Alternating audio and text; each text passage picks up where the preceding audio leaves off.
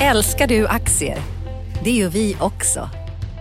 Sea Worldwide Asset Management är en av Nordens största oberoende aktiva aktieförvaltare och har samlad kunskap sedan 1986.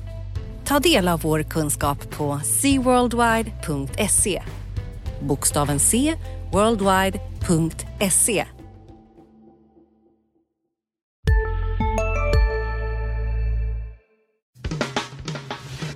Analyspodden från Dagens Industri. Hej och välkommen till Analyspodden. Det är eh, fredag den 20 juli. Johan Wendel heter jag, eh, reporter och analytiker på DI. Med mig har jag Agneta Jönsson, också eh, reporter och analytiker på DI. Välkommen. Tackar. Hur känns det? Jo då, det är, man är lite trött nu. Den här veckan har varit väldigt intensiv. Det är ju börsens rapporthetaste vecka för denna omgången. Ja, det är rapporttätt och det är jättevarmt. När vi gick in i studion här så var det strax under 30 grader. Börsen var desto svalare, den var ner strax under nollan. Och som sagt, under veckan har det varit mycket rapporter. När vi gick in här i studion så har det varit en stor affär på fredag morgon här, där Telia annonserat att de vill köpa Bonnier Broadcasting, det vill säga TV4 bland annat. Prislappen blev strax över 9 miljarder kronor. Agneta, har du hunnit kika på affären någonting? Från Telias sida så har ju marknaden reagerat lite på det här. Kommer de ha råd att eh, kunna göra sina återköp och dela ut i samma utsträckning som tidigare?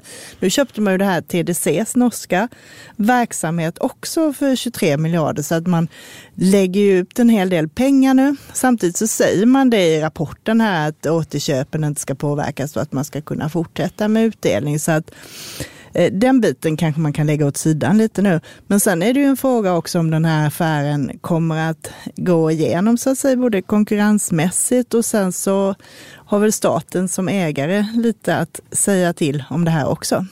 Ja, Damberg, om, om, vi säger så här, vi kan börja med börsen då. Aktien är ner dryga procenten när vi gick in i det här. Vi vet ju att institutionella investerare framför allt har ju varit skeptiska mot sådana här stora affärer. De gillar inte det.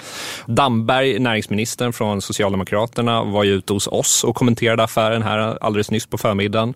Och jag citerar att han säger, jag är inte särskilt imponerad säger han.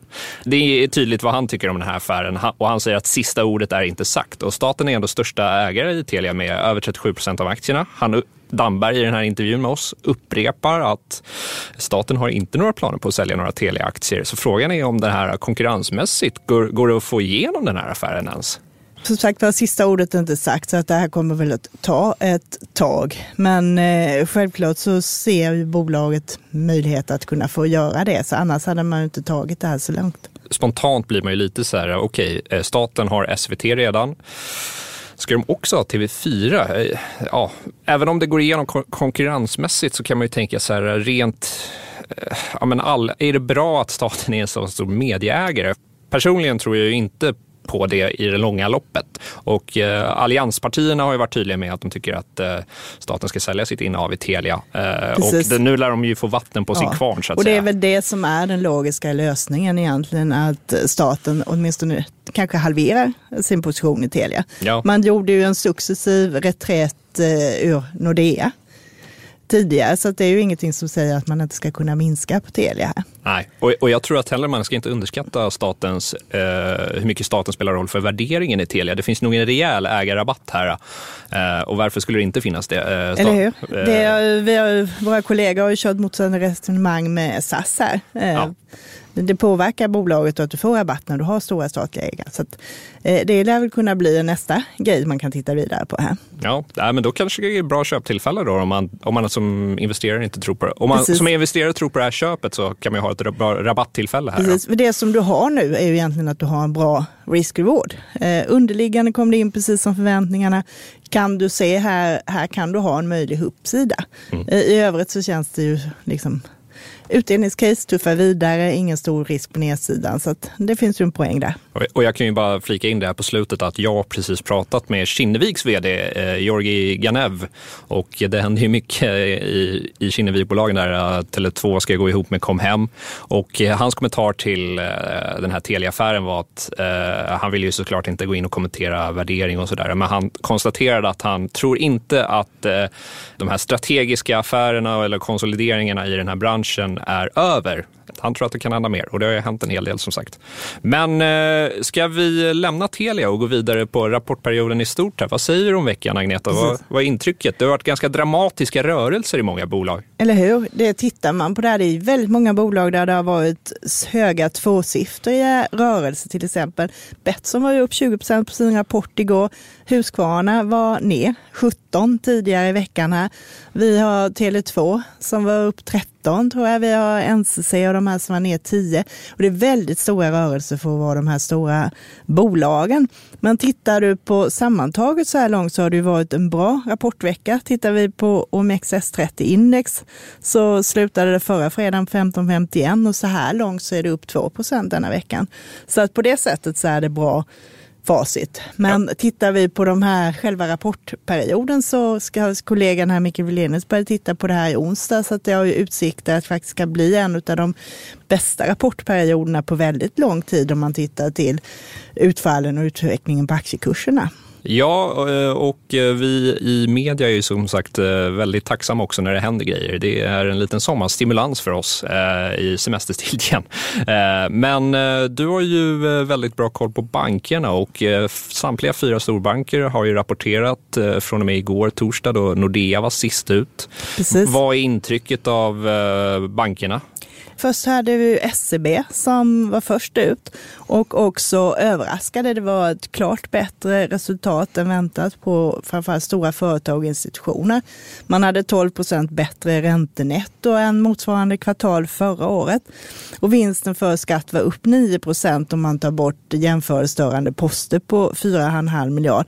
Man har sålt bland annat då SEB Pension i Danmark, SEB och samt även Swedbank och Nordea var ju också delägare i UC, upplysningscentralen som såldes i våras. Och där har man också fått en då skattefri reavinst på 941 miljoner. Så överlag så var det bra i SCB och det var en rapport som borde ge uppjusteringar hos analytikerna också. Eh, innan så låg prognosen på att de skulle kunna tjäna 9,95 per aktie och eh, man kan gott lägga på minst en 50-öring på det här tror jag. Så att det gör ju att du får ner SCB-aktien här som handlas på under nio gånger årets vinst. Så jag tror att vi har en osäkerhet om konjunkturen framöver. De är väldigt beroende på vad, just vad som händer på företagssidan, kapitalmarknaden, affärer och sådana här grejer. Men är man lite mer optimistisk om konjunkturen så tror jag att det kan vara en bra aktie att äga framöver.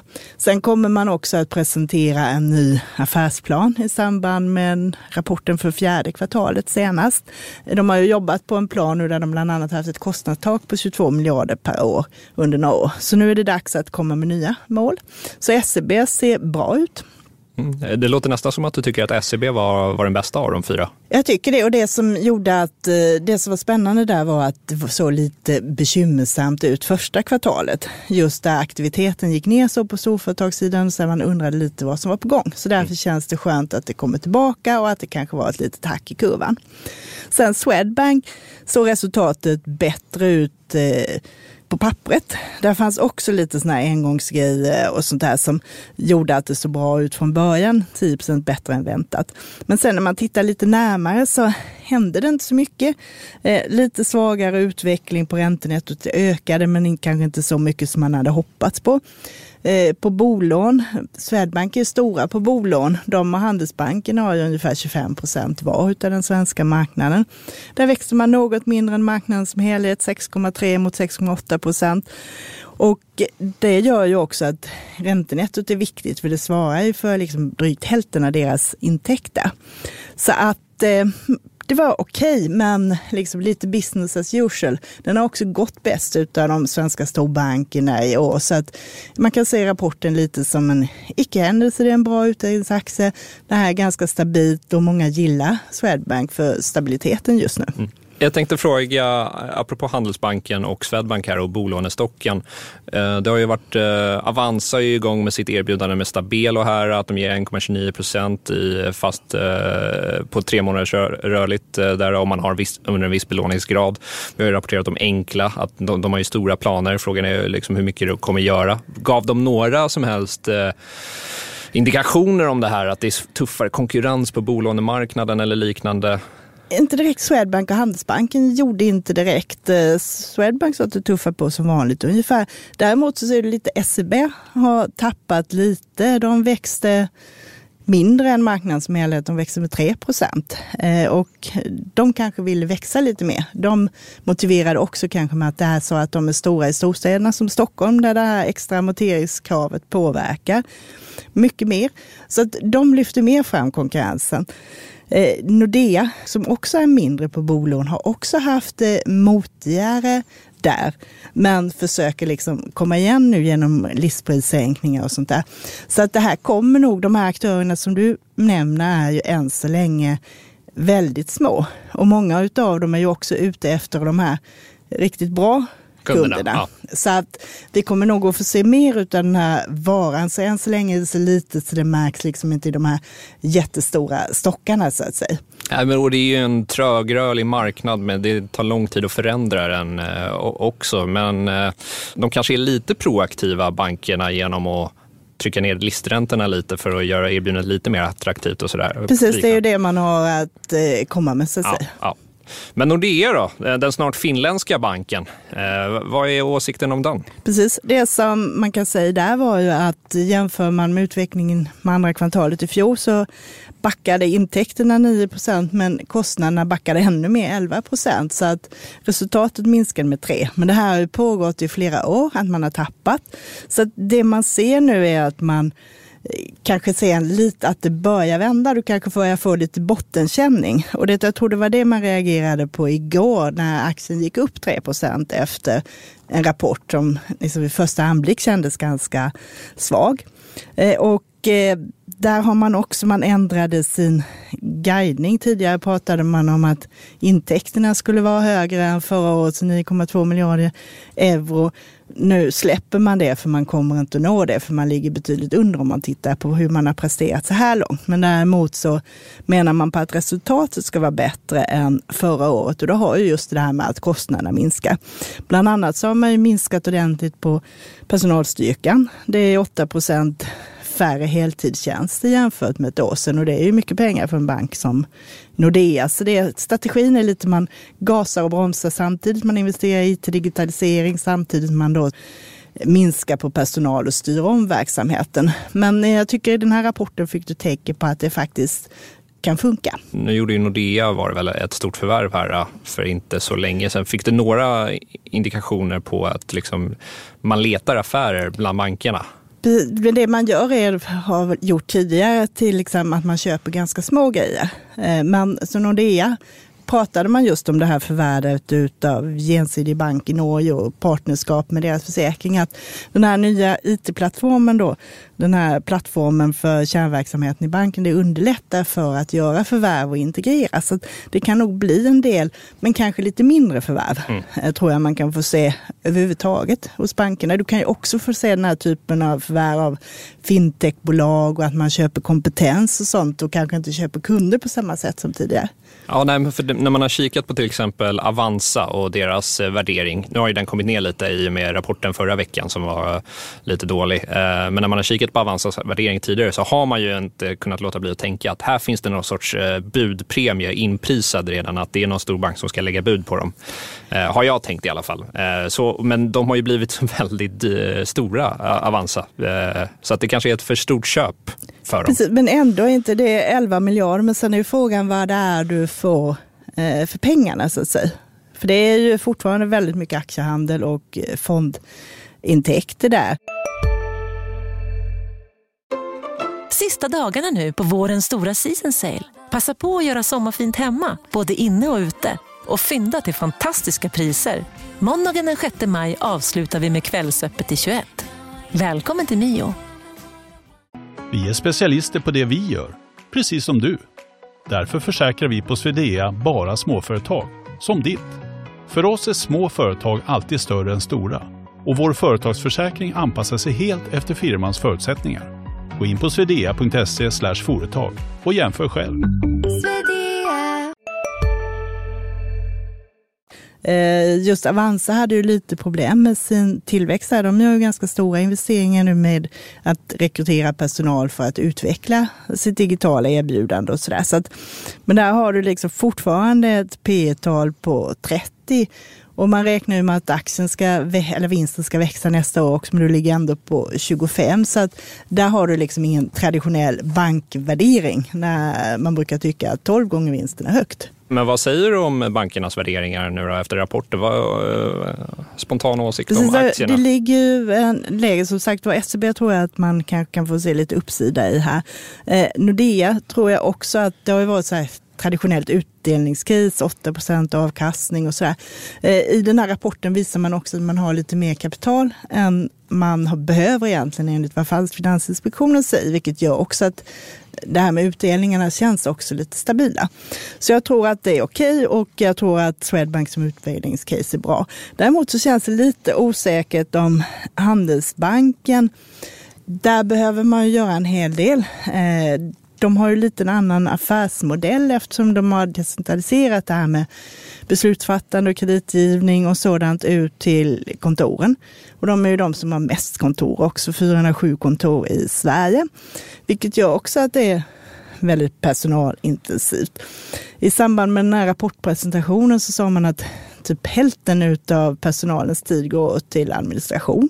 Så där kommer man göra en del, man kommer sparka igång nu ett som man säger, ett strategiskt initiativ för effektivisering. Och det kommer ju att gå ut på digitalisering och bland annat ska man nu då fixa digitala bolån så att den som inte vill ha råd kan ansöka helt digitalt från ansökan till utbetalning. Och det ska vara klart typ 2020.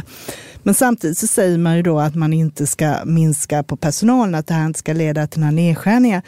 Och det känns lite konstigt hur man ska få ihop det där. Och Eh, tredje kvartalet ska man berätta lite mer om de här grejerna så att eh, då kanske läget klarnar. Men det är lite osäkerhet om deras affärsmodell just i den här kontorsrörelsen. Men inga nedskärningar av personal säger du? Eh, det är jag som säger det, det är Anders Bolin ja, som Anders säger Bolin det. Säger det. Men man undrar ju ändå, alltså, menar han med det att ingen ska få lämna sitt jobb eller att personal ska bytas ut? Jag tänker att banktjänstemän i kostym byts ut mot it-konsulter i t-shirt och keps. Så är det så vi har sett lite på Nordea och på andra ställen här. Men vad, eh, han säger väl att ingen ska behöva lämna sitt jobb egentligen om man tittar på vad som har stått i media här. Ja, vi får uh, se vad som händer där. Något mer uh, kring bankerna som vi borde en, en grej som uh, lite, jag skrev om Collector här lite tidigare i somras här, som jag tycker var lite väl billig. De hade ju en del problem med vdn fick sluta, Lisa Nyberg fick sluta efter har jobbat drygt ett halvår. Hon började så sent som september förra året. Och Lena Aples som är styrelseordförande och tidigare varit det gick in som TF. Sen slutade finanschefen också, så fick man en dipp i aktierna. Marknaden undrade väl lite vad som höll på. Men nu kom rapporten för andra kvartalet och den var ganska bra faktiskt. Och eh, framförallt så visade på en rejäl uppryckning i juni. Så där fick vi också en uppgång på aktien på nästan 8 procent igår. Så att Eh, deras egen förhoppning är att det här var ett hack i kurvan. Så att det var väl kul att, se att de är tillbaka på banan igen. Vi ska vi prata om dina bolag också. Du har ju koll på en massa av de här spelbolagen som har rört sig jättemycket. Ja, det har ju varit en spännande vecka där också. Eh, Leo Vegas har ju inte rapporterat. De skickade däremot ut en omvänd vinstvarning och, och eh, vad de sa var att de kommer få ett väldigt högt, eh, eller få ett högre, nästan dubbelt så högt ebitda-resultat, det vill säga rörelseresultat för av och nedskrivningar eh, i, i det andra kvartalet. Och det beror på att deras marknadsföringskostnader har eh, varit väldigt låga under kvartalet. De eh, har legat på 35 procent av intäkterna intäkterna eh, och tidigare har de ju kommunicerat att den ska ligga på över 42 procent. Men varför har de gjort det nu när det har varit VM och en massa grejer? Liksom? Ja, och under fotbolls-VM som ingen har missat eh, så är det ju väldigt många spelbolag som gör eh, reklam. Leo Vegas gjorde bedömningen att ja, men vi kommer inte få tillräckligt bra avkastning på vår marknadsföringskostnad här. Och därför kommer vi inte att marknadsföra helt enkelt och då blir marginalen högre. Jag tycker det är en en eh, kvalitetsstämpel på, för ett bolag att man ja, liksom har modet och eh, långsiktigheten att ja, vara långsiktig helt enkelt. Precis, och det betalade sig ju tydligen denna gången. Ja, exakt. Eh, och Betsson som också rapporterade under veckan och rusade iväg ordentligt på sin rapport där. Där pratade ju vdn Pontus Lindvall om samma sak, att liksom mer datadriven marknadsföring, det är mycket mer noga med att man får avkastning för pengarna man sänker i marknadsföringskostnaderna. Som, och ordagrant sa han att det är ingen tävling om att slänga pengar i sjön. Så det är ju intressant det här. Eh, och det är eh, liksom VM, fotbolls-VM, det är var fjärde år, det är en extrem händelse, det är en jättestor händelse för spelbolagen. Så att man ska vara försiktig med att dra alldeles för stora slutsatser av det här. Eh, spontant tycker jag att det är bra att man sparar pengarna till, sparar så att man har torrt krut tills de andra har bränt sitt krut så att säga. Problemet är ju att om den här hårdare konkurrensen, om liksom det är en ett strukturellt problem att det blir hårdare konkurrens.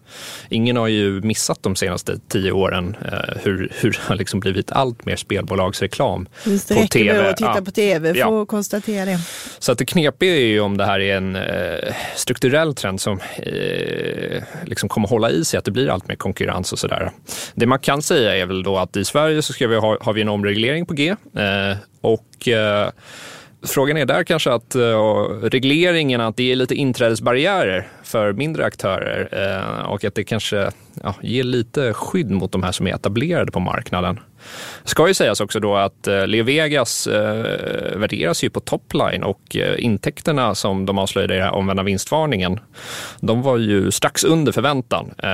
Och det blir ju ett problem då om man avstår marknadsföring, då blir det ju mindre intäkter som, eh, på lång sikt. Så att det blir ju ett problem om man tvingas avstå marknadsföring och eh, på grund av den hårda konkurrensen för att man inte får avkastning på det.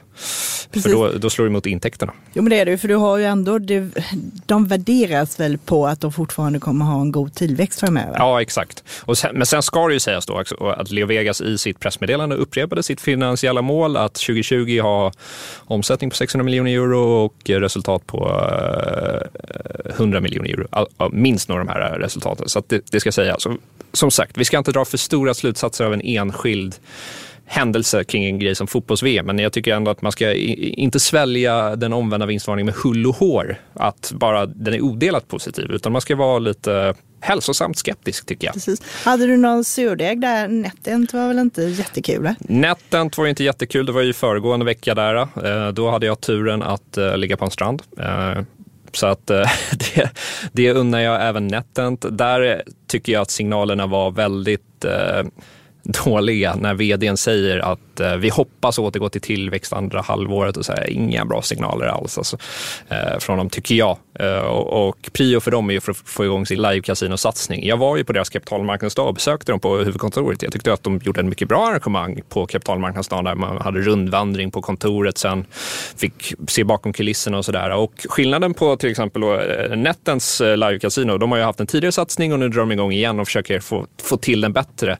Om man tänker skillnaden då mellan Evolution och Netent, det är ju att eh, Evolutions live casino är ju, där är ju otroligt stor betoning på realism. Att det ska vara, eh, det, detaljerna ska sitta, det ska kännas som att du sitter på ett kasino och så vidare. Och så vidare.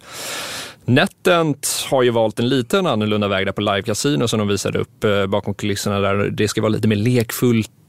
Liksom, miljöerna ska kunna vara eh, lite mer orealistiska och så, här. Och det, vi får väl se om de eh, eh, lyckas med det. De kallar ju konceptet för Live Beyond Live och kör med Mr Green. Eh, så att vi, vi får, det är ju en grej vi kommer hålla utkik efter framöver. Men annars om vi går in på Evolution då, då som också kom under veckan här, Eh, så är det ingen tvekan om att de fortfarande är herre på täppan i live-casinovärlden. Alltså i princip alla punkter tror jag de kom in på över analytikernas förväntningar. Och, och eh, Ja, de har ju haft ett, eh, en väldigt bra senaste tid där tycker jag med att de har, de har ju sin studio i New Jersey som de håller på att öppna. Den ska vara klar under Q3. Eh, De eh, har eh, tecknat avtal med ATG och Svenska Spel. Eh, så att eh, de taktar på bra och de steg ju ordentligt på sin rapport. Det som är värt att notera där är också att eh, Bodenholm, den här Brummerfonden, som har varit en högljudd blankare i, eh, i Evolution, eh, täckte en del av sin korta position igår, rapporterade in det mm. till Finansinspektionen. Så att nu ligger de strax över, 0, nu ligger de på 0,51 procent av aktiekapitalet med kortpositioner. Så det är strax över den här rapporteringsgränsen till Finansinspektionen. Ja. Så att, äh, men det blir intressant. Nu har vi ju Kindred då nästa vecka. Det blir intressant att höra vad de säger om VM. Och för att bara knyta ihop säcken där med VM så verkar det onekligen som att VM har varit eh, bra för både Betsson lyckades väldigt bra med VM och likaså verkar Leo Vegas ha lyckats bra med VM. Mm. Så att vi får se vad Kindred säger. Eh, och eh, nästa vecka är inte du här och pratar om dem. Har du något förhandstips? Eh? Nej, men Kindred brukar ju vara en stjärna och jag tror att de kommer vara det återigen. Eh, och de är ju en av de spelbolag som har gått bäst på börsen i år, om jag minns rätt. Och jag ser ingen anledning till att de skulle bryta den här eh, bra trenden de har. Nu har vi pratat en massa om de här grejerna. Är det något annat bolag som du tycker vi ska lyfta fram här innan vi får avrunda för den här gången? Vi har ju bortsett lite från de här stora drakarna, Ericsson, ABB, Sandvik och det här. Eh, men eh, vi kan ju återkomma och göra en liten verkstads-roundup nästa vecka när Atlas har kommit också, för det händer ju lite nästa vecka, eller hur? Precis, för nu när vi spelar in det här på fredag förmiddagen så väntar vi fortfarande på Atlas. Vi kan ju titta lite på vad som händer nästa vecka också. Eh, nu kommer det bli betydligt lugnare tempo, men eh, på måndagen kommer inga bolagsrapporter alls. Det enda som händer på bolagsfronten är att Svodd rapporterar sitt månatliga substansvärde. Sen på tisdagen så kommer några av de här bolagen som jag följer, Intrum och Resursbank. Sen kan man titta, då börjar det komma lite makrogrejer också. Då kanske marknaden har tid att titta på det igen.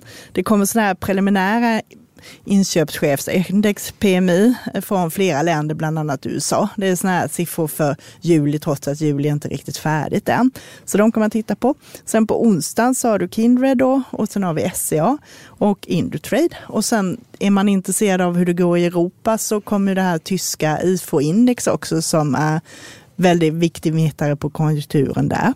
Och sen på torsdagen så har vi Nokia och Astra och Attendo och Bilia och sen så kommer ECB med räntebesked kvart i två följt av en presskonferens med Mario Draghi halv tre. Det är väl inte troligt att de höjer räntan men som vanligt är det intressant att se vad de har för signaler och vad de ser på utvecklingen så att det får man väl hålla ett öga på i alla fall. Och sen på fredagen så är det dags för lite eftersläntar bland storbolagen. Då kommer Securitas och Autoliv och så kommer G5 i din sektor också. Ja, men spännande, spännande. Ja, men då har du lite, jag stämplar ut nu här snart. Du jobbar nästa vecka Agneta. Eh, det blir spännande det där med Intrum. Du skickade ut en köprek på dem för dryga månaden sedan. Ja, va? precis. Så att det ska bli intressant att se vad de har att säga. Ja, får de se om Italien... Ett, precis, de gjorde ett stort förvärv i Italien. Ska vi se om vi hör mer om det. Ja, men eh, spännande. Du, eh, du, men då sätter vi punkt där för den här analyspodden. Jag tycker ni vi gör det och sen kan ni ju lyssna om ni vill också på vår systerpodd Digitalpodden som också kör nu i sommar. De eh, lägger ut sin podd på onsdagar, så gå gärna in och lyssna där också. Men då tackar vi för oss då och ha en riktigt skön helg. Tack så mycket. Ha det bra. Hej! Analyspodden från Dagens Industri. Podden redigerades av Umami Produktion Ansvarig utgivare Lotta Edling.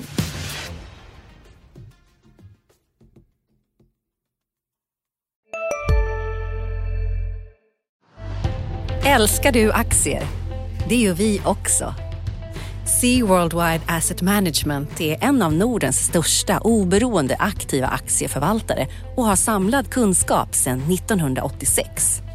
Ta del av vår kunskap på seaworldwide.se bokstaven C, worldwide.se